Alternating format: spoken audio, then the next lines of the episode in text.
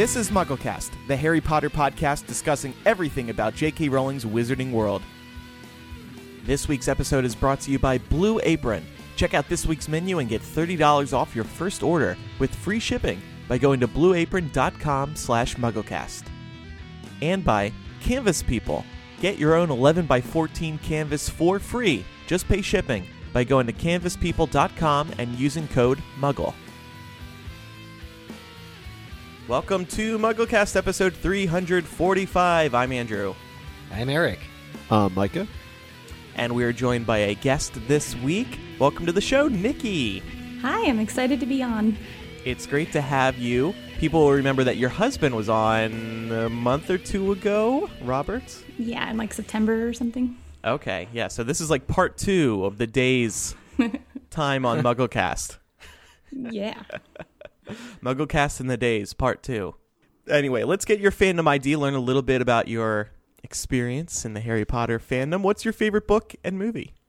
Uh, my favorite book is Prisoner of Azkaban. My favorite movie, uh, I feel like this is a trap. My favorite movie watching experience and midnight premiere was obviously the sixth one, where I met my husband. But Aw, you're obligated to say that. but my actual Did he favorite say movie. that, by the way? I'm, I'm, I think we he roll said that that I back? think he did. Yeah. Oh, Yeah, I'm I just wanted sure. to make sure, yeah. My actual favorite movie is The Sorcerer's Stone. Okay. What's your Patronus from Pottermore? a tortoise shell cat, which at first I was kind of disappointed, but I thought about it a little more. I actually own a tortoise shell cat, and her name is Lily from Oh. Lily Potter. So even though I don't think my personality is very cat like, it's kind of a weird coincidence, so I guess I'm okay with it. I think Pottermore knew somehow. Yeah. You That'd be kind of creepy. Yeah. How how about your Hogwarts and Ilvermorny houses? I am a Ravenclaw and a Thunderbird. Nice, nice combo. Mm-hmm. What's your favorite Bertie Bott? Every flavor bean. Lemon. I like all things lemon, and I feel like it's a pretty safe choice because it doesn't look like any of the disgusting ones. So Yeah, yeah. Have you been to the theme parks? I have. We both, uh, obviously, Robert and I live in Florida in the Tampa area, so we're not far, and we have family in Orlando. So, Love it. Are you annual pass holders? budget wise, this time, no. Okay. So what what's your favorite drink in the theme park? Frozen butterbeer. I wasn't a big fan of the hot butterbeer, but that's because Oh, darn. it's never hot or cold enough in Florida to enjoy the hot Yeah. butterbeer. Yeah. So, frozen butterbeer. Yeah. The hot is a seasonal thing to to help that because yeah, nobody wants that in like July. yeah. And I guess they're I wouldn't want it it in soon. July. I'm just saying, it is the tastiest, the fullest flavor. Ugh, Yeah, and I mean cleansing. it is air conditioned in the leaky cauldron, the hogshead, so like I know. you can but drink it comfortably. It's so miserably hot sometimes. True. Well, yeah. There's no wrong answer. Don't worry. What's your favorite ride over there? I actually, it was kind of bummed that they got rid of Dragon Challenge. I like roller coasters. I know Andrew, you don't like roller coasters, but that was my favorite ride. So Oh. So you need to go and like lay some flowers at at the foot of where it once stood. Oh, gosh. Yeah, what's, what's the status update down in Orlando with that area now that it's officially taken down, right? Yeah, well they're Um, building the new one. Have you have you been down there, Nikki, since they've closed it? I have not. We just went to the Food and Wine Festival at Disney. So we haven't made it to the Universal in a while. Oh, okay. Andrew, you're heading to Orlando soon, though, aren't you? Yeah, next weekend I'll be there. So you're gonna We Check were it actually out. just there for. We were there during Food and Wine, weren't we? Uh, Food and Wine was going on in Epcot, and we were at MuggleNet Live, and we actually rode Dragon Challenge. I think we were like one of the last groups to do it. Ugh. Yeah, because it was closing that weekend, I think. Yeah. Otherwise, I wouldn't have ridden it because I, I do tend to get bumped around quite a lot. Mm-hmm. But yeah, R.I.P. And finally, Nikki, what's your favorite Harry Potter video game if you play them? I actually don't play very many video games at all, so I've never actually played any Harry Potter video games, but I do have a favorite Harry Potter game. My husband just recently bought me my birthday's coming up, so he bought me the Cards Against Muggles. Uh, I don't know if you've seen it, so he actually I guess he had to have it delivered from England somewhere, and uh, we just recently got it. And some of the cards are pretty inappropriate, more appropriate for like after dark discussion, but some of them are pretty pretty funny. Yeah. Eric, haven't you played that before? I have. I um, actually wasn't pleased with some of the entries in that card, so I ended up customizing. I I scoured the internet and BuzzFeed and a bunch of other articles for sort of like people's top best favorite ones, and then made my own deck. Oh. Of uh, yeah, so I, I sort of I curated Harry you Potter. would though. I feel like that's something you would do. That is yeah, very, oh yeah, and I made them. I curated them, and I actually just put them in with my bigger blacker box of Cards Against Humanity. So now they play very well together. Yeah, I think we're going to mix ours in with our regular Cards Against Humanity too, but there's a lot in this deck. There's like hundreds of them. It's huge. Yeah, yeah. And I found one that I thought Micah would like. It's a white card and it says what Aberforth did with that goat. Send that to him. He can frame it. Yeah, or if you can spare it, uh, send it to the PO box. Well, it's good to have you, Nikki, and thank you for your support. Of course. We're going to have to have you talk about video games anyway, because on today's show, we learned some really interesting news about Warner Brothers' plans for Harry Potter video games going forward, including one particular game that they announced. But first, Eric, you have a P.O. Box updates. Yes. So I just wanted to mention before we go forward that we did get a. This is sort of a belated announcement. It's all on me. We got a Halloween card that I failed to mention from our good friend and listener Tatum, who says that she's been a Harry Potter fan since age 10. She's now 24. And she also threw in, in addition to a lovely little card that had like a um, sort of a pop up candy corn kind of thing on it. Really, really nice. Really, a lot of thought went into this. She also wanted to add her two cents on the Jim Kay illustrated copies. She says it's fitting that they come out in October each year, at least for me, anyways, because this time of year makes me want to read Harry Potter. So I thought that was really special. And actually, the only other thing is we got two separate postcards from the British Library HP exhibition. So a couple weeks ago, we reviewed the book that is, you know, sort of an overview of some of the items present in the British Library Museum exhibit, but both Trudy and Ning Chi, please forgive me if I'm butchering your name, sent us the Phoenix postcard from the British Museum, which they have, and, and, and scrawled little notes. I'll actually take a picture and share it on our Facebook group, but really nice messages. And it was so fun because they both like separately say like Par Avion and British Library stamped on them, and it's like all really official. These came to us from the British Library. So it's just so heartwarming because our listeners are, you know, listening to our show and hearing about this exhibit and then going and experiencing this exhibit and then sending us a postcard from them. That's From cool. That is Yeah. very cool. That's really awesome. Really, really cool. Yeah, thank you for doing that. Yes, thank you to everybody. So, this show, this episode is going to primarily focus on the video game news and the new Fantastic Beasts Illustrated Edition that was released earlier this week. And we got some voicemails, we got some emails, we got some text messages, we got some Quizzitch, we got Nikki here. So much to do today. And let's get right into it. So, um, who here has played Pokemon Go? I'm raising my hand, but you can't see it. I have not. Micah, I'm have raising you? my hand too. I You have, are? yeah. Okay. Most people in the world, it felt like, were playing Pokemon Go last summer. It was by this developer called Niantic. And it was really cool. You could go out, you could actually leave your house and go outside and explore Outside. places. And you would encounter Pokemon in your area. You were walking through a, a, a virtual version of your area and, and you could you can battle Pokemon. You can't trade yet, which is still really annoying. But you can level up your Pokemon, you catch rare Pokemon. It's sometimes hard to catch Pokemon. Anyway, it was so popular because everybody loved Pokemon back when we were kids. A lot of people still do love Pokemon as well. And there were rumors a few months after Pokemon Go came out. Uh, people were saying there should be a Harry Potter Go. This would be great. We, and I think we brought it up at one point as well. We were like, there should be a Fantastic Beast Go where you can go around and catch beasts just like Pokemon. Yeah. Well, lo and behold, it, this felt surreal to me. Niantic and Warner Brothers, they have a new gaming division called Portkey Games, and they are going to develop a slew of Harry Potter video games. The first one that we know of is called Harry Potter Wizards Unite. It is developed in partnership with Niantic, and it's going to be like Pokemon Go, whereby you walk around your local area and you discover things Hogwarts teachers, popular characters from the series, I guess beasts. We don't know too much about it yet, but Here's the release from Niantic's website. It says, with Harry Potter Wizards Unite, players that have been dreaming of becoming real life wizards will finally get the chance to experience J.K. Rowling's Wizarding World.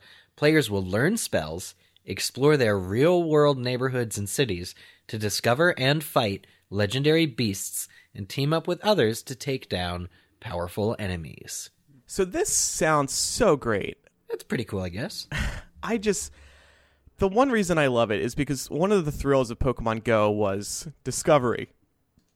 Walking around town trying to find Pokemon, hearing that uh, you could see in this little dashboard that a certain Pokemon is nearby, and you're like, "Oh my god, I don't have that one yet. I got to go get it." I walked. I still remember like walking blocks just to go catch a Snorlax. I left my couch just to go catch a Snorlax. I really I, wanted I them. still need a Snorlax. So, Andrew, if they ever implement the, the trade feature, I'm going to have to trade with you. All right, I want like fifty bucks for the Snorlax. I left my couch no, for no, that no. I, I, I Don't you mean probably credits? have a, another Pokemon that, that you might want. Okay, well, we'll we'll discuss this later. Okay. But so I- I just I wonder if this game will be as huge as Pokemon Go was at launch. I have to. Can anything be as big as Pokemon Go was at launch? I wonder. Can they trap lightning in a bottle? Can we get a blue ball flame of of Harry Potter goodness? Is there enough goodwill and will there be enough new prospects with this new game to excite people and get them back off their couches? I think so because Pokemon, like I said, it used to be really popular. It's not as popular, but it, it, it still has an audience. Whereas Harry Potter is still really popular now. And it will also pull back all those people who used to be fans and may not still be as big of fans as they once were. So I think this is going to be huge at launch. It says you're going to be able to bump into iconic Wizarding World characters mm. cast spells, discover mysterious artifacts, build your very own illustrious wizarding career. This mm. sounds fun. Yeah, as does. someone Yeah. who never played Pokemon Go, I can say that I'm really excited and interested in it. So, Yeah, because unlike Pokemon, you're actually interested in Harry Potter.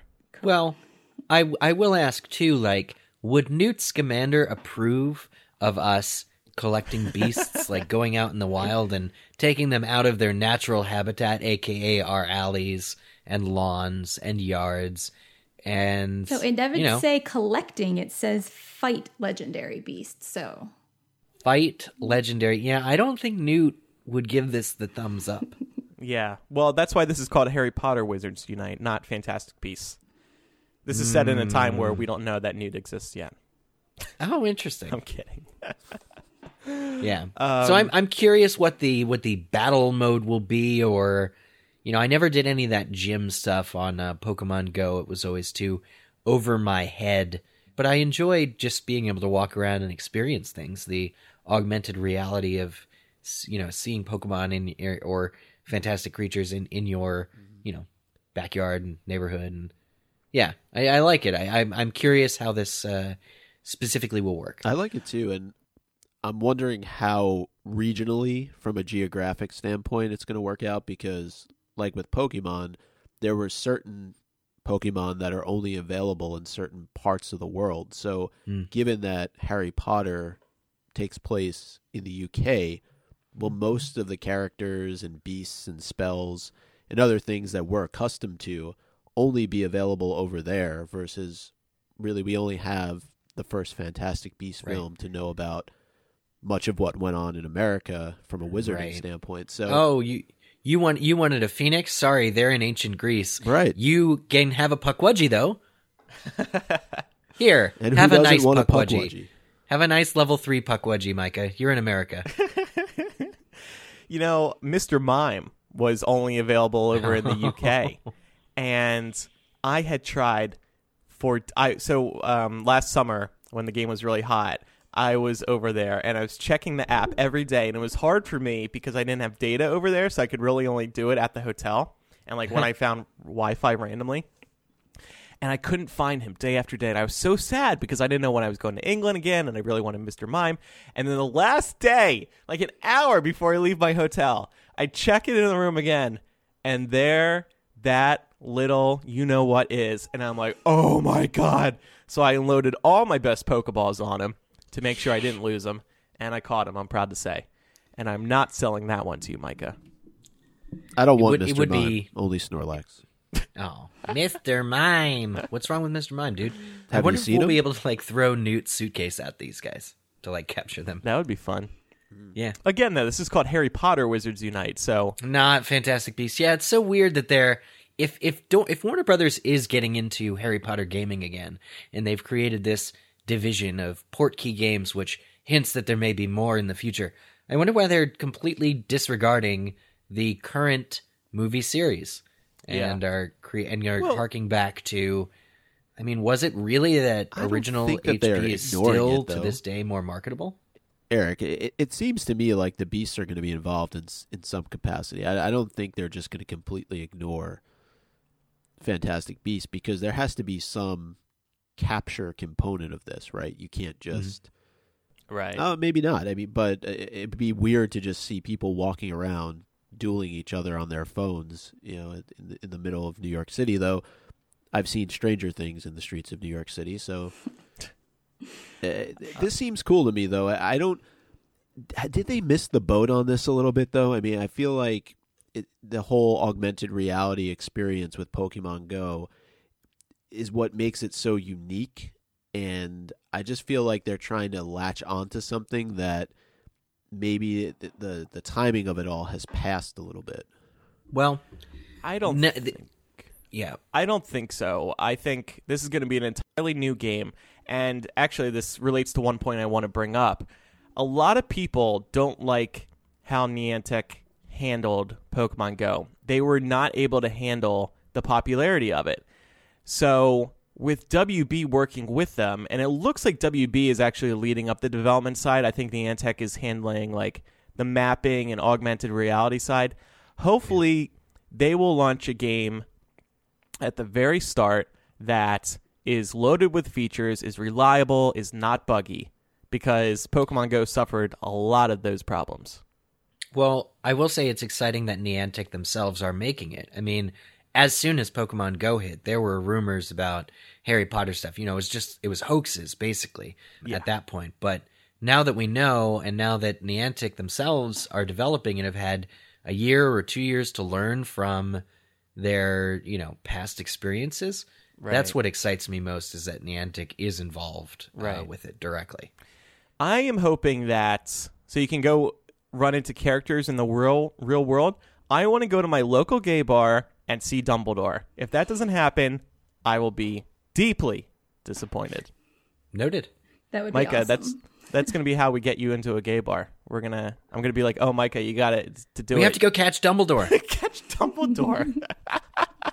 quick, hit him with the suitcase. Quick. But so the other side of this announcement was that, like I mentioned, there's this new Harry Potter video game group at Warner Brothers called Portkey Games, and this is amazing. So, Harry Potter Wizards Unite is not going to be the only game coming down the pipeline, and I love this because it, the last time we got a significant Harry Potter video game was back in 2011, hmm. and it's weird that there hasn't been any big games since then. I looked; there was a Harry Potter Kinect for Xbox Kinect, and then there was that Book of Spells for PlayStation. But neither of those were like really, you know, big games. So it's been a while, and yet Harry Potter fever is still high, and, and so so is gaming. Gaming is huge right now. Mm. So I am so excited to see what happens. They're going to be developing games for console and mobile. I actually wrote a list. I did a wish list on Hypable yesterday. Games I would like to see. I would like to see them redo Harry Potter Quidditch World Cup. Yes. Imagine HD Quidditch World Cup. I, I can't. I can't. I would die. I would die too. That game. That game looked great for not being HD. Yeah, yeah. I was watching gameplay on YouTube the other day. Yeah, it was for PlayStation Two. And for those of you who aren't familiar, you could play as Quidditch te- as all the international Quidditch teams that are or at least 12 of them that were mentioned in Quidditch Through the Ages. And they had home stadiums, they had special moves, and you literally went around the world like you would in any sports game.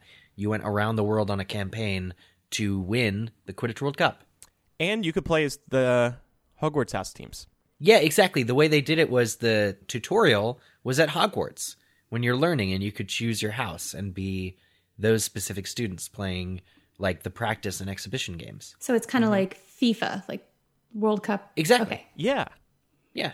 I would love to Um, see but it was- EA Sports do this. Like make it a sports title. Oh, I agree. Absolutely 100%. Just for the the little in-between reactions that the players will have when something happens. Yeah. Which they're really good at and they should actually scan all the actors' faces and stuff. But yeah, uh, original Quidditch World Cup was for PS2.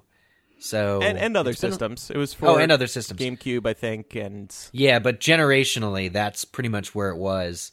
And so it's definitely due for an update. And I, I think that's, besides the Lego games, Quidditch World Cup is absolutely my favorite Harry Potter game. yeah. And you know what? Speaking of those, that's what I said too. They should port the Lego games over to the modern consoles. They actually released Lego Harry Potter on uh, PlayStation 4 last October. So like, Yes. they're still kind of fresh in their heads, development wise, I guess. Well, and I think what it was was, I mean, Harry Potter kind of the, the, what's the word, momentum sort of dried up in between films. I mean, after 2011, the last movie had come out on home video, and there really wasn't an inherent or like a guessable direction that the, the series was going in. I mean, they had gotten down to, besides Quidditch World Cup and the Lego games, basically just doing movie games whenever a movie came out, and those were not very well received or even very good.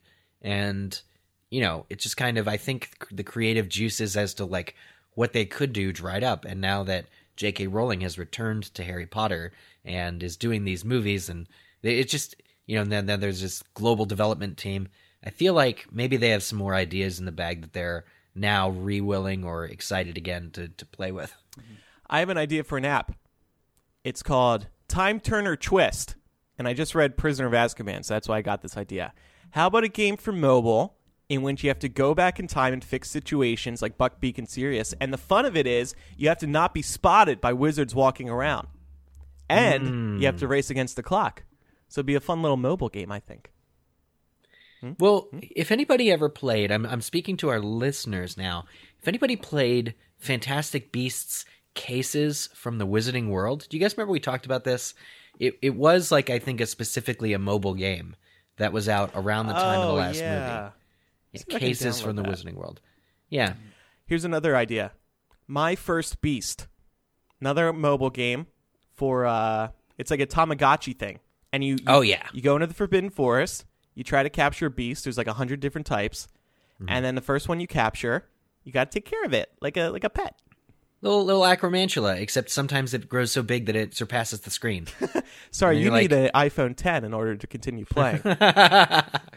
or like uh you go in to check on it. Oh look, it pooped. Or It oh, only look, recognizes it ate, your face. It ate Is Harry that and Ron. You're saying, Andrew? Oops.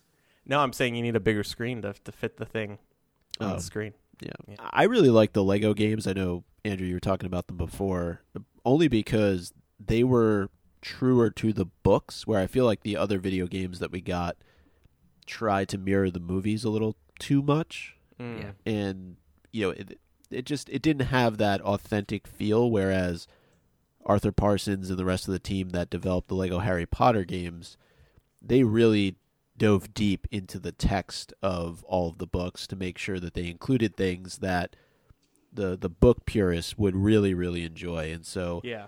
my recommendation would be if you're looking for a Harry Potter video game, you know, years 1 to 4 and 5 to 7, although, you know, they do follow the movie storylines, there's so much books inside of those games that Right.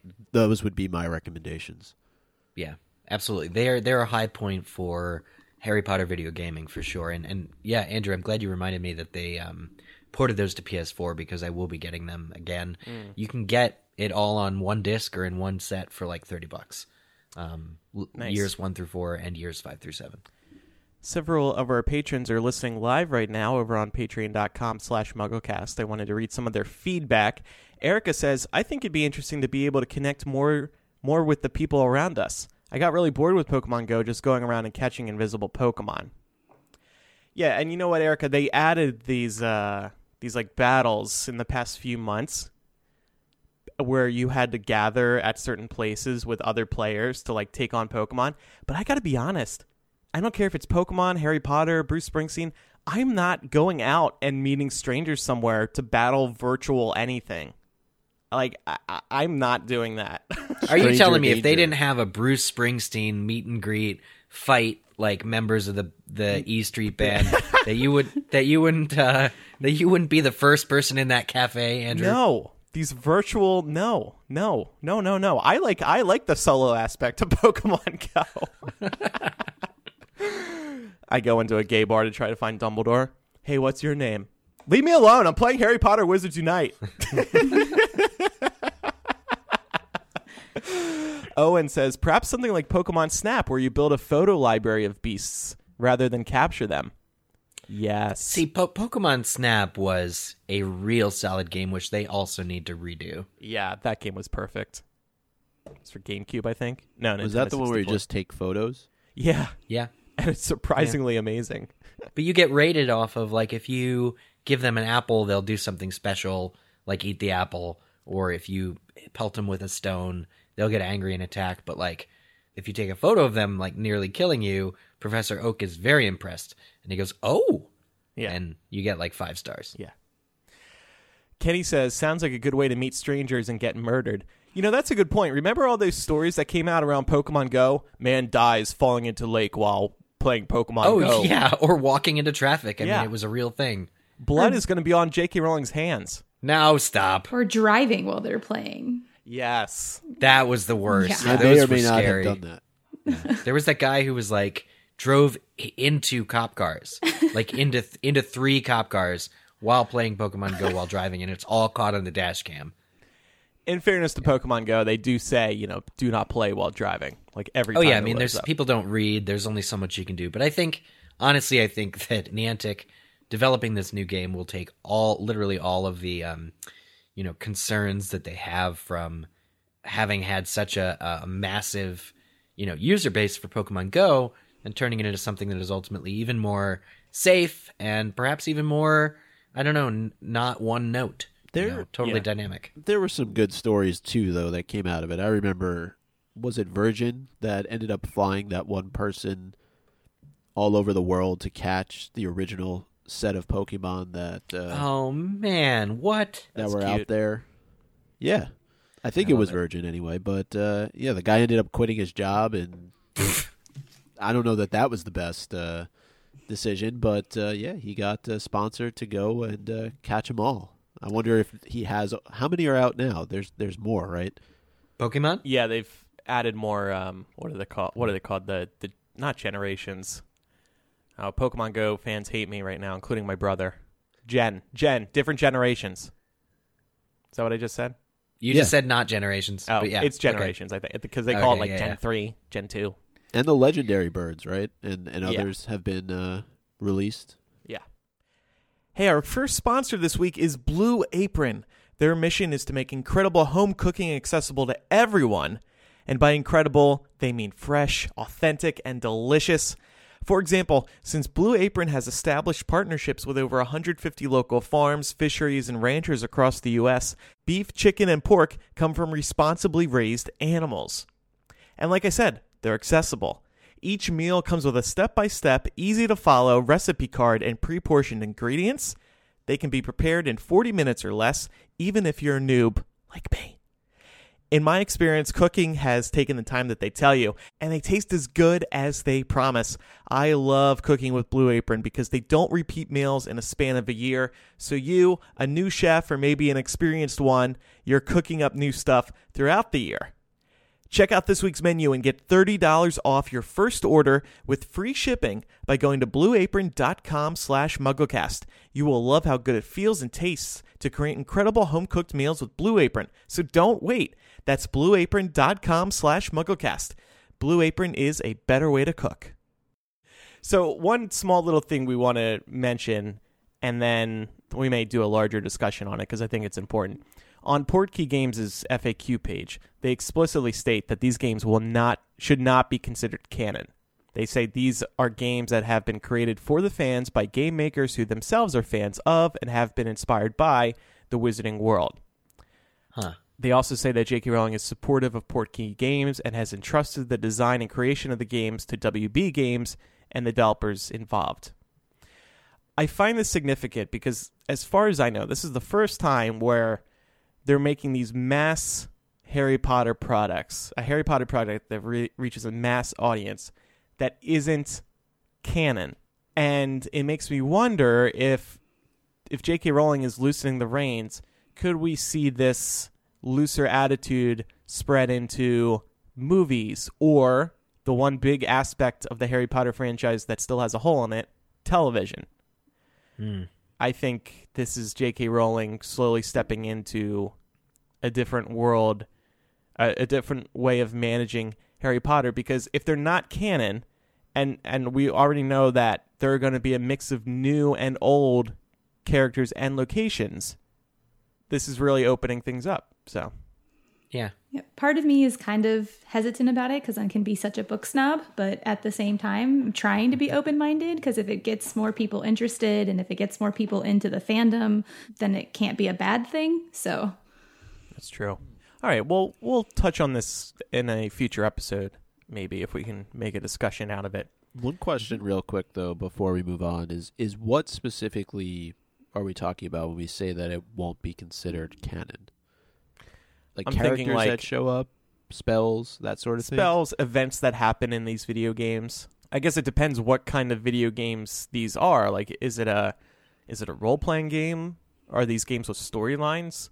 If it's just Yeah. you know time turner twist, there's not going to be any canon in it. It's just a little challenge. But like if you're doing an expansive video game, there's going to be a story there, True. Right. and it should not be considered canon. Hmm. But what is canon are these beasts found in the new Fantastic Beasts and Where to Find Them Illustrated Edition. We had kind of laughed this off when they announced it a few months ago, but um, it's pretty darn nice. As we all know, every year they've been releasing a new illustrated edition of the Harry Potter books. We're up to Prisoner of Azkaban, that just came out in October. And now they seem to be stretching into the spin off books as well. This one is not illustrated by Jim Kay, it's illustrated by Olivia Lomenech Gill. It's about the same size as the Harry Potter illustrated editions. It's a hardbound book. It's gorgeous. And it's it's a replica of the Fantastic Beast book that was re-released earlier this year, which was originally the book released in 2001 or 2. Right. So remember, it was updated earlier this year to get some of the movie stuff in, and now that updated version has an illustrated edition. And a lot of information in there. I mean, I don't know how in depth we went when Fantastic Beasts was released earlier, but I found a lot of things in there that I didn't know and I thought were were interesting, and I know we'll discuss them. I did have another delivery issue. Not that uh, I should harp on it, but uh, oh man. it was absolutely uh, torrential rain earlier this week when uh, this illustrated edition was delivered. And I'm not saying it's Amazon's fault. Clearly, it's the fault of the postal service that delivers it. But you know, the hardcover at least came in a like a paper cardboard little box, and it was just left outside. So I'm not sure In the if some of my some of my beasts run together. oh. No, it's it's actually not that bad. I would say all things considered, it's in pretty good condition, but there are some pages that you can tell are a little bit warped because uh, Oh, that's too bad. the rain uh, got to it. Yeah. Well, my big question is, do they have the typo with hippogriff that the that the updated Fantastic Beast did? Do they have the second paragraph of the hippogriff? I'm looking right now. I didn't look. But Eric, I know Eric. um, you perused this originally through at Target earlier this week, and you were blown away, weren't you? I, w- I was truly blown away. I I love to be skeptical, but yeah, how long absolutely. were you this in is- Target? This is just there are full page spreads. and uh, a cou- obviously a couple of uh, different creatures that I'd love to get into uh, specifics on the artwork. But it's a beautiful book, and they really use sort of the full range of color. Olivia Gill did a really nice job capturing it, and pretty much every beast has an illustration. Which even in the original comic relief book of Fantastic Beasts, there were maybe a couple hand sketches from J.K. Rowling, which made that special. But a lot of the beasts, and especially with how creatively they're described, you do kind of want a visual component to them. So this is finally that book mm-hmm. And- that will please you. And what I find interesting is it doesn't seem like this particular illustrator was influenced all that much by what was in the film. Right. They they definitely took their their own interpretation of a lot of the beasts that we do see in uh, Fantastic Beasts. But one thing just to mention here at the top, because I know we discussed this actually on last week's episode uh, when we were talking about the reveal that uh, Newt is going to have a launch party for his book in in the next movie. Obscurus Books. We were wondering the coincidence in the, in the fact that uh, Newt would go to a publisher with Obscurus in its name. Is he in fact a self-publisher, and this was his own uh, company that he was uh, going to be publishing under? But it looks like the first edition of Fantastic Beasts was commissioned back in 1918. So he didn't even write the first version of this by Mr. Augustus Worm of Obscurus Books. Uh, and he was the one who went to Newt and said, Hey, would you consider writing an authoritative compendium of magical creatures for this publishing house? And uh, we all know that uh, Newt decided to go and do that. So that answers that question. So this is information from the foreword by Newt. Yeah, it's it's in those first couple of pages. I think it's an introduction, and it's mentioned that uh, Augustus Worm uh, made this proposal to Newt. I don't like it. So like it why? all. I don't either. Because why did he call it Obscurus Books? Yeah. And did did he somehow know what Newt's destiny would be and Dumbledore's destiny would be to encounter actual Obscurials and Obscuruses and what a weird guy. Yeah. I, I don't like this at And- all. and am Unless I we're gonna meet right, Augustus though? Worm. Uh, I just want to make sure I'm to- reading it right about him not being the first person to write Fantastic Beasts, or or is he Well, just saying- commissioning is just like right, like I'll pay you money if Oh, you okay. want to get Okay. something to get. It's just like funding. Like Augustus Worm produced this book. So in it it sounds like from this that it took Newt a little less than ten years to put this all together. like J.K. Rowling and Harry Potter. Um, Yeah.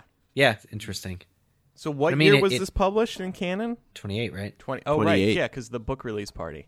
Yeah. Okay. Hmm. Hmm. Hmm. I mean, that makes Yeah. sense. He has to do a lot of traveling and research and stuff. At 10 years doesn't seem totally irrational. I wonder if Wor- if Mister Worm approached Newt the day he got expelled from Hogwarts, or the day after. It said he was already working for the Ministry. Yeah, so it's just like, hey, they probably had a lunch break together or something. If Newt was in London, Who is the first person to name?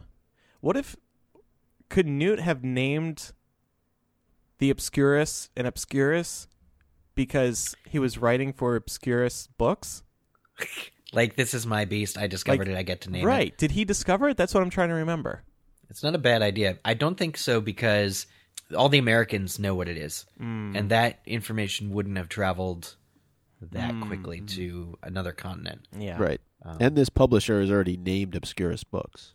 Or are you I'm just saying trying to figure out what's the origin of the Obscurus. Who was the first to name it such? well, if it had an could- entry, we we would be able to uh, maybe know the answer, but uh, it's not in. You the know what? book. I'm going to look up what weren't Obscuruses touched on specifically on Pottermore after the Maybe. fact. I feel like that little tidbit, that little nugget of information would be on Pottermore. so Well, let me look. while you do that, Nikki, did you have a chance to go through the book?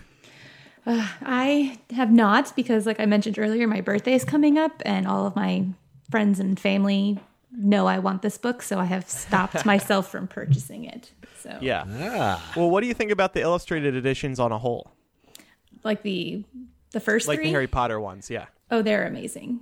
Yeah. we've had to control ourselves and only buy like one copy as a as a family. But Well, that's the good thing, right? I mean, you guys live together, so you don't have to buy two. Like Eric, Micah, and I, we don't live together, so we have to buy three of these darn things. yeah, I mean, all the other Harry Potter stuff we own, we have like between the two of us, like six copies of all of the books. So it's nice. to- Really? yeah.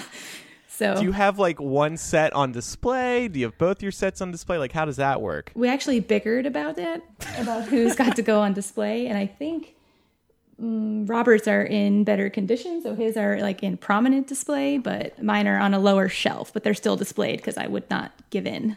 But that's not a good. That's not a good reason to display his higher because I think if they look more worn, they're they're cooler that way. You know, they're like pieces of history. Yeah, Robert's a little bit of a perfectionist though, so the I see. yeah. No wonder your audio is so good. Yep. No, but anyway, uh, Oh, I love I- them. They're great. Cool. This book, I noticed the paper in this is noticeably different. It's like a, it seems like a thicker paper, and like a Yeah. like a drier paper, and the illustrations they they almost they're almost like sketches. They they kind of all look like rough sketches, and I don't mean that in a bad way. Not all of them. It's just the style, almost like watercolors.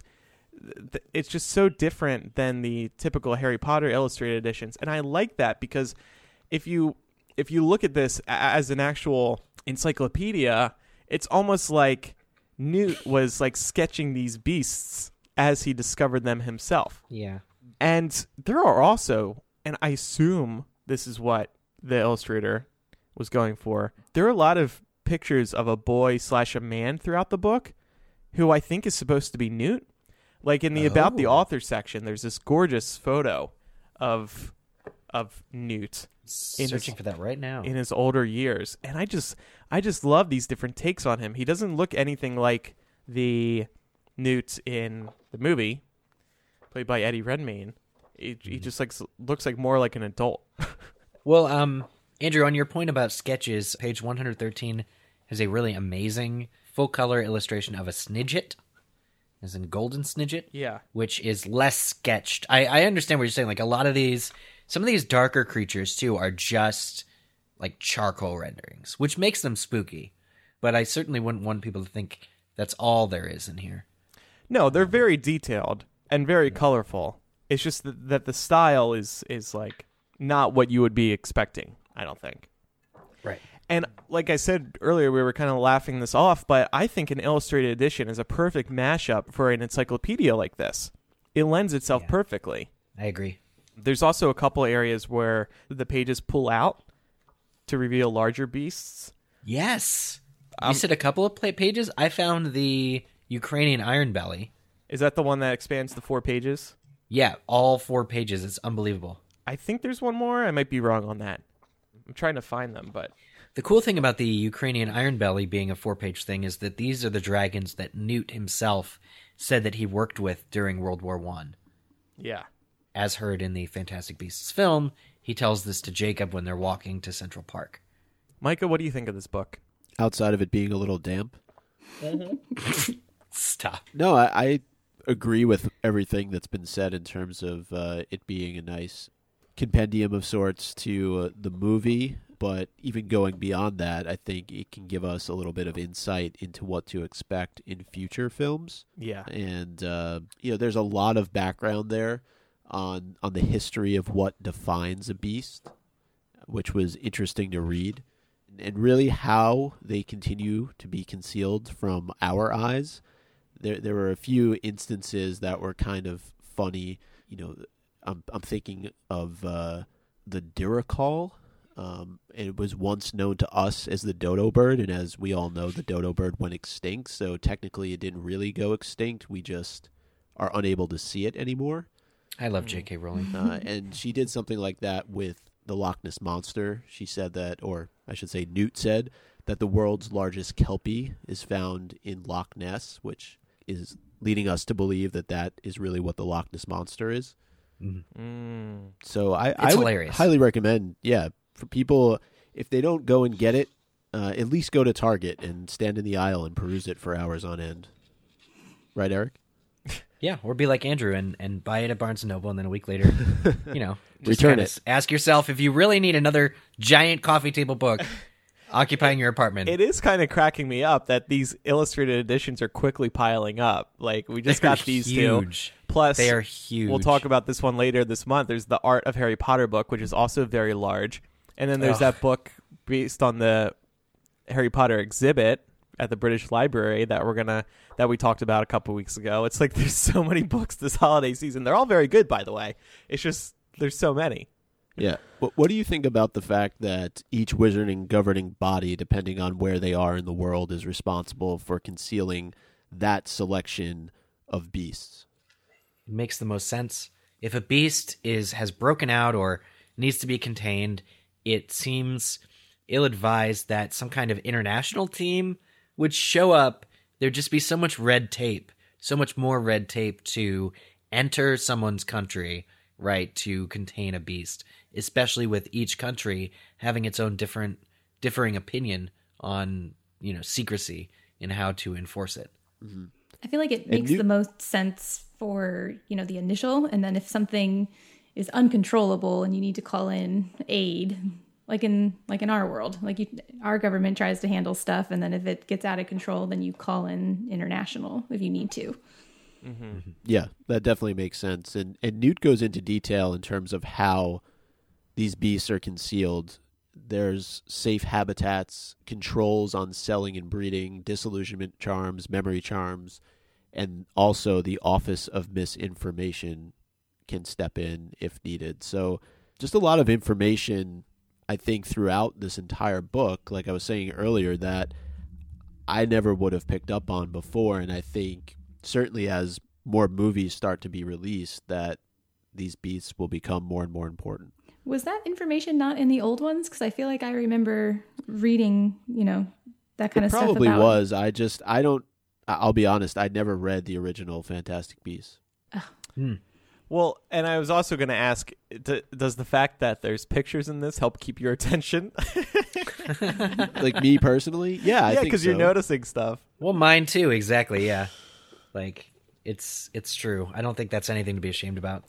I'm pretty Right. sure all of that stuff was in the old one because I've read it and I remember being like super interested in all of that part because I'm a veterinarian, so I care about the control and the treatment and stuff. So I oh, remember specifically reading all of that in detail.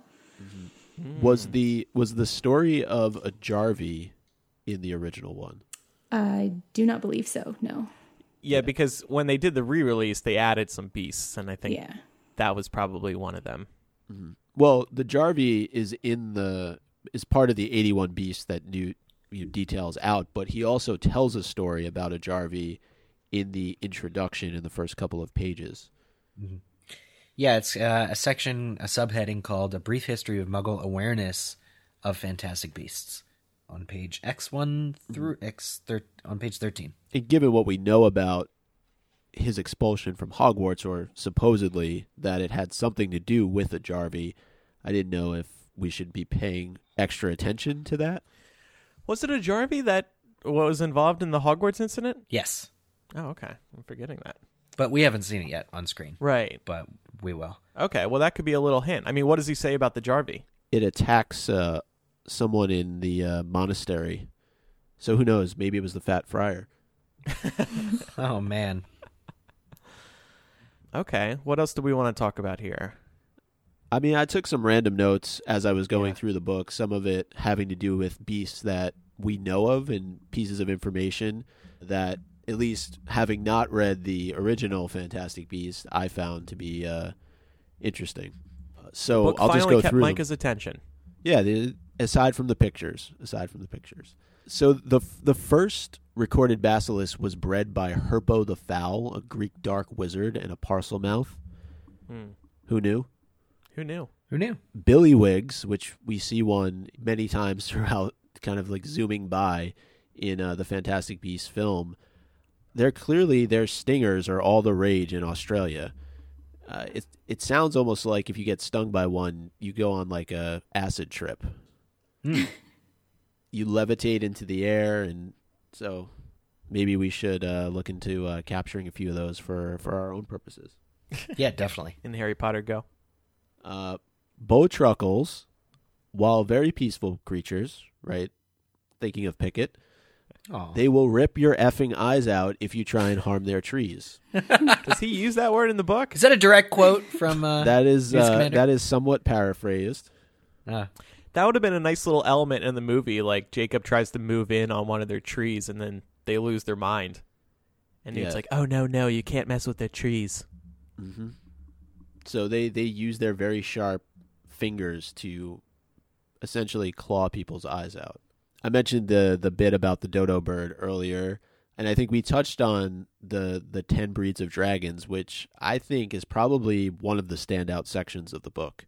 Agree? Disagree? Uh, I need to look at that again. But that would, I mean, we all love dragons, so that would be a cool thing to read through. Yeah. yeah. I mean, I I was going to say, are we going through sort of what our favorite beasts are? I know we've already said that in previous iterations of this. One of my favorite drawings in this book is right at the start of the dragon section, which is the, of course, Antipodean Opaleye. And they actually managed to. There's a little bit of MuggleCast history here. That was the dragon we incorrectly speculated was on the cover of the deluxe Deathly Hallows, but but not for a lack of evidence. I would say that that is still one of the most astute wrong theories that we've ever conjectured. but in this um in this drawing, there's a bunch of kangaroos, which I just I love. So I'm kind of hung up about this uh the start of this dragon section, and that's on page 27. It's a lovely centerfold kind of you know two page spread with a bunch of kangaroos, and I think that the dragon is about to eat them. So that's a little sad. All right, so that's new information we can add to canon. Dragons eat kangaroos. Oh yeah, Uh, it's a just- beautiful. That's a beautiful picture. Jeez. Yeah. Wow. Some of these I would on, would would want to frame on my wall. By the way, I was going to buy the um, digital edition of this book because it's animated, and I thought like, you know, getting back to my earlier point, like there's so many books right now. Do I really need another physical one? But the the digital illustrated edition isn't out till like February, so I was like, ah, that's how they get you. But it would have been cool because the beast would have been moving Wait, what illustrated version? of Fantastic Beasts. They're The animating it slightly. Remember they released the Sorcerer's Stone illustrated on Kindle Oh yeah, yeah, yeah, yeah. and it's slightly animated. I assume they're going to do that with the other books as well. They just haven't yet. So I just, you'll I just looked into Kindles for the first time the other day. We got to talk about them. Don't get a Kindle, get an iPad. Oh, okay. Well, that was easy. because you want the moving stuff. The Kindle's not going to do the moving, the traditional Oh, ebook. I thought it was iPads that didn't have like flash and animation and stuff. no, it does. Huh. This uh, through the Kindle app. Oh. Anyway, so you'll be able to see bowtruckles ripping people's eyes out. yes, exactly. One one funny bit of inf- well, it's not really that funny, but uh, the funny scene from uh, Fantastic Beasts with Jacob and the Erumpent. It seems that um, Erumpents are are somewhat uh, endangered. Uh, many actually end up, the males at least, frequently exploding each other during mating season as they contest for uh, females to mate with. Love it. Lethifolds are, are repelled by the Patronus charm, much like Dementors are. There's a great Lethifold story uh, in this book. Uh, there's a lot of stories, actually, about sort of the first known wizards or witches to come across a lot of these creatures. So definitely recommend people to uh, to read those. Yeah. I don't know that this is much of a surprise, but Nifflers are often used by goblins in search of treasure. Uh, that's a Uh, smart yep. idea. I saw one in Deathly Hallows. Come to think of it. I feel like nifflers are too cute to be used by goblins. Um. Wait a minute. I think that's a prejudiced statement, and I'd love to explore why you feel that way. I just think nifflers are adorable, and when you use them for evil, that's just not nice. Maybe Well, I, I mean, take into account, can we, what the Niffler feels about finding treasure? It's probably the, the happiest day of its life when it can find treasure, and who is more preoccupied with finding treasure than garters and creators of vaults? True. I maybe feel like goblins. as long as the niffler's getting to do what it wants, it doesn't care who it's doing it for. So Yeah. Maybe goblins are jealous of the Niffler's good looks, so they want to hang out together. Maybe like Okay, okay it that was a prejudiced remark. rub off on Um, some of them. But yeah, I'm, I'm choosing to see it as a, a wonderful win-win situation. And then uh, we have Puffskeins, Puffskeins. puffskeins, puffskeins. Uh, they look like pygmy puffs a little bit. Yep, they're Uh, bigger. they they would make great modern day vacuum cleaners because they have these really elongated tongues that just love to uh, sop everything up. Uh, but apparently, they're well known for uh, eating boogers. That's that's their uh, Like the Bertie Bott's flavored boogers no, or like, real like- ones? No, like real boogers. They love going up Wizard's nose and cleaning them out. Ew. Yeah, so kids Sold. love them. Okay. Yeah. And then uh, finally, one other note that I had was that Thunderbirds are so sensitive to supernatural danger that wands created with their feathers have been known to fire preemptively. I love that. So those are just Micah's notes on uh, the illustrated edition. Yeah. I loved every one of those. Did any of you guys listen to the audiobook version that was narrated by Eddie Redmayne? Oh no, I forgot that was a thing. Ugh. So I held off on buying it because I had a feeling the illustrated edition was going to be coming out, and I just downloaded the audio version, and it was awesome. It was so much fun to listen to. He reads the whole book. Yeah, Oh, that's and there's that's like cool. there's like sound effects in the background, like dragons screeching and like snuffling oh. noises and stuff. So it was Where do you where do you buy it? audible. Okay. And coming next year, there's going to be a audiobook illustrated edition. So look forward to that. That doesn't make sense. It just doesn't stop, does it? All right. Well, thank you, Micah, for your notes there. We look forward to Quidditch Through the Ages illustrated edition, so Micah actually reads it and shares some intro info with Yeah. us for the first time. Uh, one final question, though, related to the illustrated edition was, you know, having looked through the book, are there any beasts in particular that you want to see in upcoming films? And you can't say all of them. That's not. Definitely the Antipodean Opaleye. That that needs to be canonized in a film. I feel like we're going to get a lot of dragons. uh yeah, that's a that's a good point, actually. Dragons are in right now. Thanks, Game of Thrones. yeah, I, it was cool seeing the Mer people again, and it made me kind of miss them. So I wouldn't mind seeing them. Maybe pop out at uh, Hogwarts. It'd be nice to see a unicorn alive and not being consumed by a half alive creature, Touche. Right? They exist presumably in the Forbidden Forest, so they're at least Hogwarts adjacent. Yeah, they're native to uh, Europe, according to this book. I, I had a laugh though after I turned just a couple pages and came across uh, the augurey. yeah.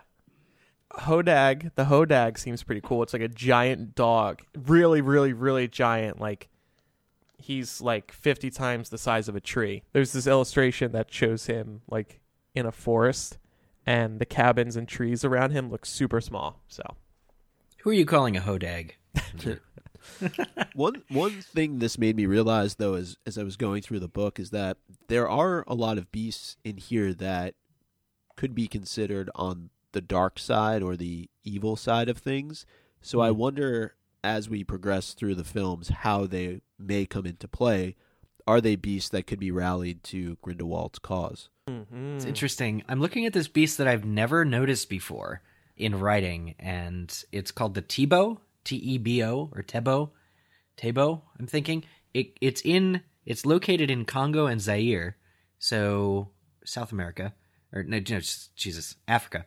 And I feel like Egypt and Africa in general has been mentioned before in the Fantastic Beast series, maybe already, as Newt was visiting somewhere in Africa, I think, um, or Sudan, where he found the Obscurus. He's definitely been there before, and I'm wondering if the Tebo is another one of these beasts that is clearly like a plant that we will see more of in the future. I mean, it's not a plant; it's actually a very large bull, but apparently, Tebo hide is highly prized by wizards for protective shields and clothing.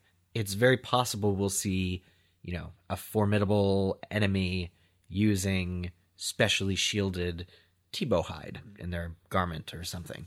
You know, any any kind of hide that protects against spells. I think we've seen like it's been speculated in I'm trying to remember if it was Half Blood Prince whether Hagrid, you know, had thicker skin that could somehow withstand spells because he does withstand a lot of spells, but it's never really proven. And um Tebo this beast seems like it would be a step in that direction of you know what skin can repel spells because it's not really spells aren't physical necessarily, right? Yeah. Right. Just to go off your point, though, I think one thing that that does show when you're talking about where he he's traveled to is just he's been on five continents. He's been so many different places around the world in just this very short period of time, right? If if he was commissioned to write this book in 1918 and now we're 10 years later, that's not a, a a long period of time to travel five continents to study all of these beasts. You know, it, it amazed me all the different places he would have had to have gone in order to write a lot of of, of these descriptions that he's writing. Sure. That's why he I was mean, I- I- commissioned. Got to put up a lot of money to do this. Yeah, I mean, who funded his his travels? Although, you know, wizards are capable of traveling great distances without paying a single bus fare.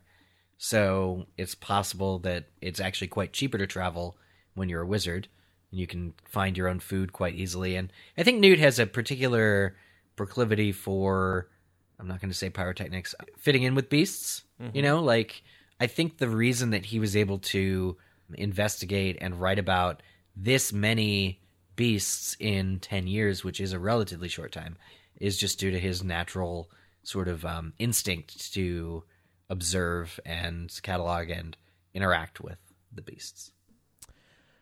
So that's our review of Fantastic Beasts Illustrated Edition. I would say buy it, but I would probably prioritize Prisoner of Azkaban Illustrated, that British exhibit book, British Library exhibit book. I would prioritize. You know what? I'm, I'm going to go ahead and say that I find these illustrations to be more beautiful than Jim Kay's illustrations for Prisoner of Azkaban. So if we're buying Mike a Christmas gift this year, you give him the Fantastic Beasts Illustrated Edition. Like if you could only give him one thing, Well, which he already has. But, But- yeah. No, but, but a pretend he has none of these. A dry version. a dry version. Oh, okay. That's, That's a good idea. Yeah. I would give him. Uh, I would give him the the the British Library exhibit book. Ah, so we know that uh, you're not going to splurge the seventy dollars Would you for sign the, it uh, though, another Harry Potter art book. I'll sign it for you, sure, Micah. I don't know why you would want that, but okay. Hmm. Yeah. Nicki, do you do you and Robert frequently exchange Harry Potter gifts? It kind of sounds like you does. You yes. do. Yes. Very frequently. Oh, that's so cute. You should send us a picture of like your display if you don't mind. Like if you got like your Harry Potter display, I would like to see that. Oh, we do. It's right behind me right now. Oh, that's awesome. Send a picture after the show. Maybe we post it okay. in the show notes with your permission. And if you have one of those empty, uh, carved out books with credit cards in it, we won't tell anybody okay. like Eric does. It's time to tell you about our second sponsor this week. They are Canvas People. I love these guys. They can turn any photo you take on your phone, maybe your fancy camera, etc., and turn it into a beautiful piece of artwork for hanging in your home. I took a photo that I snapped on my iPhone of my dog Brooklyn and ordered an 11 by 14 canvas from Canvas People. It turned out so good. They're simple, they're easy to hang, and they're a perfect way to make a special moment permanent. Don't let your favorite moments stay hidden away deep in your camera roll. We let so many great photos just fade away deep into the smartphone. You can bring them to life with Canvas People.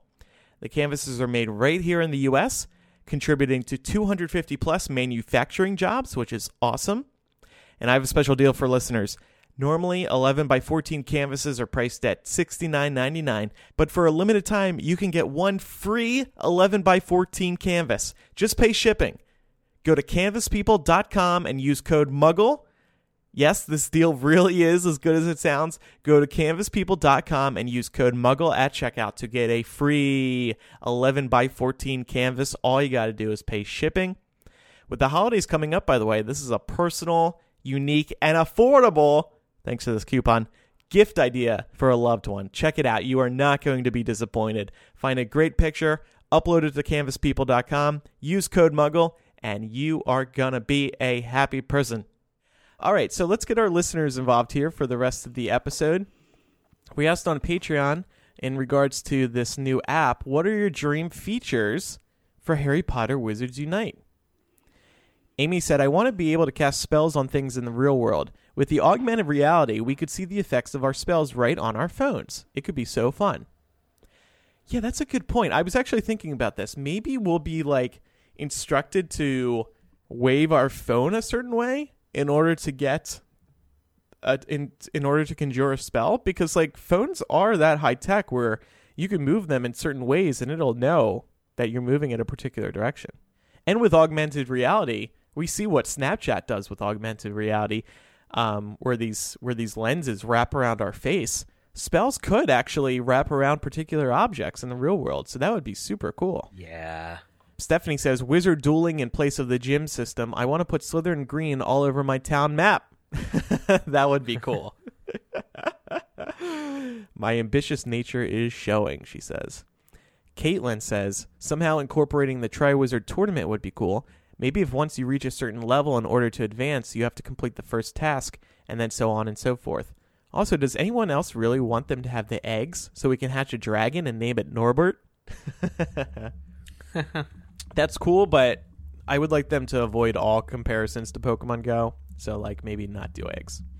Adam says, I have so many things I'd like to see house competitions, group spells, searching for magical ingredients for enhancing potions, access to a full fledged Hogwarts or Ilvermorny library at a real library locations to learn new spells. I can't wait. Love it. Yeah, I thought about the whole like it says you have to go collect artifacts, so I thought for sure you could go collect potion ingredients because they had something like that on Pottermore where you had to like collect potion ingredients and brew a potion and you had to like wait something like 30 or 60 minutes for the potion to brew and that was kind of a pain on your computer because you couldn't get up and leave, but on your phone that would be way easier. Yeah. Yeah. Speaking of Pottermore, I was thinking maybe there's going to be Pottermore integration with Wizards Unite, so like you can log in with your Pottermore account, and then you'll automatically get your your Hogwarts and Ilvermorny houses, your Patronus, your wand. Eh, maybe. That would be smart. That would be smart, but on the other hand, people may want to just like decide on their own instead of getting sorted. I wonder. So, because it's like, how many official Harry, uh, uh, how many official tests do we need to take? Like, shouldn't we just have one account that holds all of our results the first time we take these official tests? You know, Maybe there will be in the few years a, a established official Harry Potter fandom ID. yes. know? All these games know exactly where we come from and what we're all about. Faye says it'd be awesome if when you see if when you come across something or somewhere unplottable, your phone will transform it so you see what wizards see. And if it's an extra special unplottable location, you collect a chocolate frog card when you're there. Example: If you visit the house that was used in filming as the Potters' home, your phone transforms it to show it's still destroyed, just like it was left in the books, and you get chocolate frog cards for Lily and James. That would be cool. Yeah. Finally, I'll read one more. I'll read two more. Jen says, I'm more of an explorer, so a lot of items to find ingredients for potions, collectibles, etc. Special check in abilities where you can get a special item or advantage at key HP places, like the Wizarding World parks, filming locations. Picking up magical creatures and having to care for them would be neat. I'm deaf a Hufflepuff in that I don't necessarily want to duel, so expanding and offering multiple types of, of experiences is what I'm hoping so that it appeals to everyone. I agree with that. And finally, from Nolan, does anyone think this could potentially link with your pot? Oh, I kind of already suggested that. Nolan, I got the same idea as you. Yay. Or did you steal his idea? No, I didn't. I hadn't read that, read that one, but I was planning on reading it because it had a lot of likes. So, Yeah. But yeah, no, I'm I'm I'm with you on that. All right, now to some emails, Eric. We got one brilliant email. A lot of what we're getting in our email inbox now is notifications for all the voicemails and text messages that we are getting. Keep those coming, but we also love to hear from you via the old fashioned way, aka mugglecast at gmail.com. I had to look that up.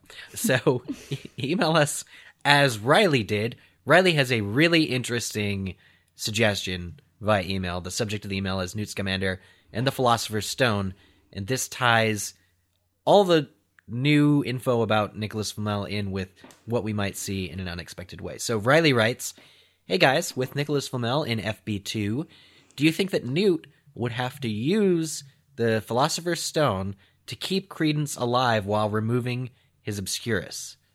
Just a possibility, but since the Sudanese girl died, he might want to be sure that Credence would survive. Love your show, by the way. Yeah, that's a cool idea. But Never thought of this. but if you're using the stone, doesn't that mean he would live forever? No, because Nicholas Flamel also does not live forever. So, drinking the elixir of life, which is created somehow by the Philosopher's Stone, will give you immortality, will prevent you from death, but apparently it has its own limits. So, it's kind of a really kind of um, ingenious solution to the problem of removing an Obscurus kills its host. I just assumed that Flamel stopped taking the elixir.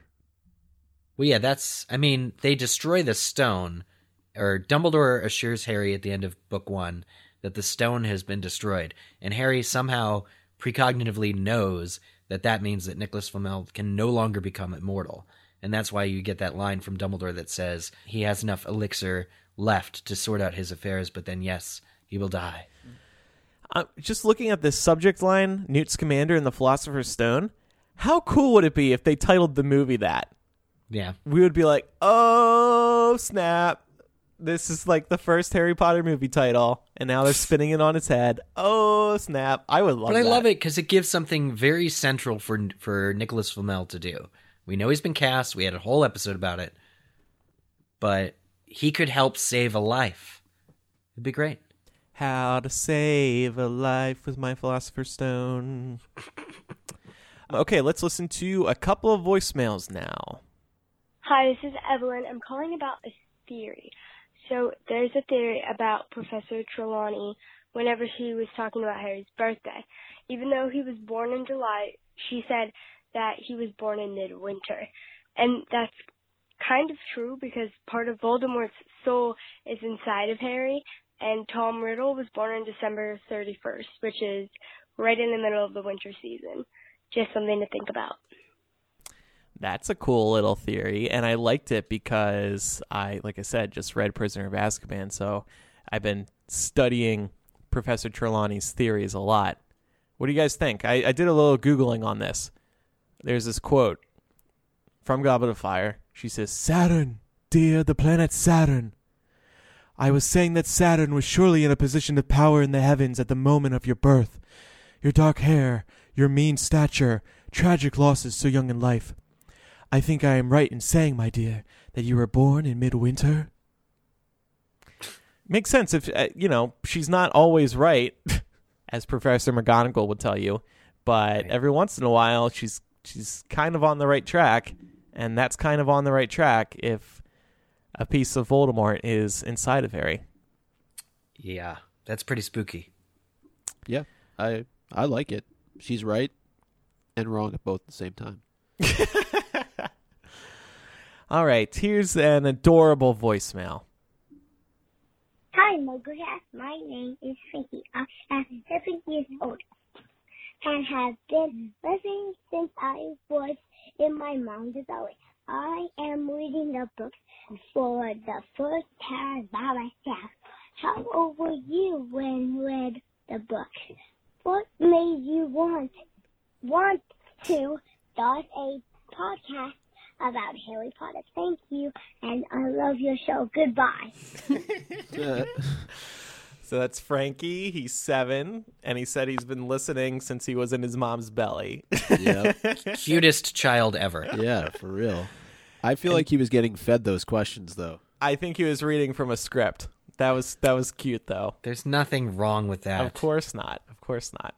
I started reading Harry Potter. by my fourth grade teacher read Harry Potter to my class, so I was pretty young. Not as young You're as like you nine. though. Hmm? You're like nine or ten. Yeah, yeah, probably. I And then I wrote thir- a note to my favorite Harry Potter podcast. Oh, I was thirteen. I'm trying to remember how old I was. Early twenties, I think. Yeah. How about you, Nicki? Um, I was in third or fourth grade. Oh, okay. So yeah, around Yeah. the same time as me. That's cool. Yeah, and then we started the podcast when we thought that uh, there should be a podcast about Harry Potter, and the rest were the first. is history. Did you guys ever have the AR points or you had to like take the test on books you read and then because you'd already read Harry Potter, you got like all your AR points for the whole semester? AR accelerated Yeah. reader. We did that in seventh grade, which ironically is why I first started to try to read Harry Potter Oh. because Goblet of Fire was worth like 22 Mm-hmm. AR points. It was like a quarter and a half's worth of points. But no, I, I, I didn't like Goblet of Fire, and I didn't. I therefore did not complete the book to take the quiz. Mm-hmm. My classmates had like logged in and had me take the Harry Potter quizzes for them so they could get the points. Oh, Man, that's amazing. And also, you have to now repeat seventh grade now that you've admitted Yep. that. I never did advanced reading. I I that I didn't know what you meant when you said AR points. Oh, I'm glad So- Eric did so I didn't sound crazy. It's yeah, it's just a it's just a program they did in the um certain educational certain schools. You know, I just went to public school, but like they had this thing called Accelerated Reader, which was integrated into the English program, and you would read pretty much any assortment of books. There was a computer network or computer spreadsheet that would just quiz you on reading comprehension, and that was literally all it was. I ended up reading that year probably about twelve Nancy Drew books, because they were all worth like four points, which wasn't much. You had sort of a quota that you needed to hit, but I mean, they were easier to digest than something like Lord of the Rings. and then you could use your AR points to like buy candy and buy stuff. So oh, we didn't have that out. yeah. Okay, one more voicemail today. Hi guys, my name is Abby. Um, I'm actually currently driving right past Chicago right now for work. So, hey, Andrew and Eric. So I'm going to be quick. I have a couple points that I'm going to talk fast as to not waste your time. I have been listening so long to you guys that I remember having to download QuickTime files on my computer, and it always took a long time, but was always worth it. Also, Andrew, you can get the Harry Potter books with Kindle Unlimited on your Kindle for free. I believe it's a part of Amazon Prime. You get to have, rent 10 books at a time. I always just have the seven Harry Potter books and then rotate the other three. Although it's probably too late. You already bought those, but you're really good at returning things, so you could try that. also, here's my question for you guys. J.K. Rowling will probably never get back to me, but what do you think it means that my Patronus is a badger, I'm a Hufflepuff, and I was born in Wisconsin, Wisconsin, which the state animal is a badger? I think it's pretty cool. Also, you guys make me laugh more than any other podcast. The banter between you guys is the best, and I can't wait to be chosen to be co-host. Thanks for sending me an illustrated edition. Love you guys. Bye. Look at that voicemail. That was beautiful. Thank you, Abby. Are you Um, going to choose her right now? I mean, yeah, we're gonna call her. We're gonna episode add her anyway. right now. I choose you. Um, I, it sounds like you're just a pure Hufflepuff through and through. Yeah, That all works out perfectly. I'm jealous. Yeah. As for Kindle Unlimited, yes, I'm aware of that, but Kindle Unlimited is like ten dollars a month, I think. Or no, no, she said it's part of Amazon Prime. Okay, so I have rented the Harry Potter books, but for some reason I can only rent one at a time. Maybe Kindle Unlimited, which you pay for, lets you rent up to ten. And you can't use them on iPads. It can only be on Kindle devices themselves that you can access the rentals on. Uh, but that is a good point for anybody who's looking for a way to hold on to digital versions of the books. So then what would happen if you stopped subscribing? Would you because they're rented, you wouldn't have them downloaded on your device. Like you don't own them? Yeah, that too. Oh, yeah, okay. yeah, exactly. That just like Spotify or something. Micah. And one other thing, just to add in there, that the Hodag, Andrew, which you mentioned earlier, is indigenous to Wisconsin. I'm just Oh. saying. That's cool. Who you calling a hodag, Micah? You? I love Wisconsin. I was there last weekend. It's a great state. I got cheese curds. I hung out with locals, sort of. All right, some text messages too. Uh, first text message comes from Matt K. I think we had one from him last week too, a former transcriber. Hey Mugglecast, Matt K from Winnipeg. I was rewatching Chamber of Secrets the other day and decided to look up the timeline of Tom Riddle on the HP lexicon and found this. Quote, Merope Gaunt arrives at the orphanage in the evening, destitute and near death. She had no will to live and has forsworn magic after being abandoned by her muggle husband, Tom Riddle, whom she had tricked into wedlock with a love potion. Do you think this will come into play at all with the idea of an obscurus? Hmm. So now that we know what an obscurus is, we're seeing them everywhere in every corner, under every tabletop. Yeah, I mean, she's already an adult, though. I, right? To me, it's it's all about children. Yeah. Well, it's about suppressing your natural magical ability. Merope makes a conscious choice not to use magic because for her, magic represents more pain than it does happiness. The question as to whether or not an obscurus develops or her magic tries to fight her back might be what results in her dying. I won't rule it out. I think it's sort of brilliant. Yeah, it definitely probably contributes to her- her death, but Well, because she could, she could. It definitely directly contributes because presumably she could use magic to heal herself. And you would think that as an adult, it's easier to control not being a witch or wizard, suppressing the magic. Like like Eric said, you're you're making a conscious decision. I don't want to do this. Yeah. Whereas as a child, you're more confused about your direction in life. I guess. So it might have to be like a, a formative thing, like in your development to Mhm. halt. Next one. Next one is from Jay. He says, Hey Mugglecast, I've been enjoying your insight into Harry Potter. However, my theory is for Fantastic Beasts and Jacob and how he could be helpful. He does seem to have a calming effect on all the characters. Could he be given objects that have been imbued with magic to protect himself and to attack whomever our quartet find themselves in battle with? Just a theory I had thought of for a squib character uh, in my own fan fiction. Thanks. Huh. So, one thing I was reminded of about this text message is when Newt decides to protect Jacob from the Erumpent by giving him, you know, a thin layer of armor, Yeah. saying things like your skull is susceptible to whatever it is damage from increased velocity. So, in the future, if Newt, if Jacob is to accompany the core four to England and and fight in some reasonable way in the war against Grindelwald, it does make sense that he would have some additional protections because the core four can't always be next to him, you know, fighting side by side. Presumably they'll get separated and he would kind of hold them back if they need to launch into like a wizard duel. So the idea that he is going to be given some kind of protective, maybe it's an amulet or maybe it's um maybe he'll befriend a beast that can protect him. I think that's very natural for how how Jacob is going to survive for a while. Yeah. Or maybe like Dumbledore has something that'll protect Jacob. Like an invisibility cloak type thing. Take this and you will be safe against the wizards. Yeah. Or or maybe Newt, maybe uh, Nicholas Flamel will give him some elixir of life Mm. for whenever he gets damaged. Yeah. I feel like it's less likely they'll give him anything to help him battle, and it'll be more like a quick escape route. Yeah. Take a port key. yeah. Jump into the suitcase. All right, and to wrap up the show today, let's play some Quizzitch. Yay. So last week's question was as follows What blemish does Hermione inflict upon Marietta Edgecombe for her misdeeds? And the answer to that specific question is that the word sneak appears on Marietta's forehead as if thereby, you know, like sort of pimples, or there's there's just like a very visible word sneak. And thinking about that, that was the answer, by the way. I'm reminded of that scene in in in Order and how just how violent her, how violently Hermione responds to being betrayed because Marietta is unable to remove this, you know, and, and nobody's really able to remove this blemish from her. And I'm pretty sure she carries it with her for years to follow. Hmm. So Wow. it's it's That's just yeah, unfortunate. Hermione does really good magic. Don't get on her bad side. Yeah.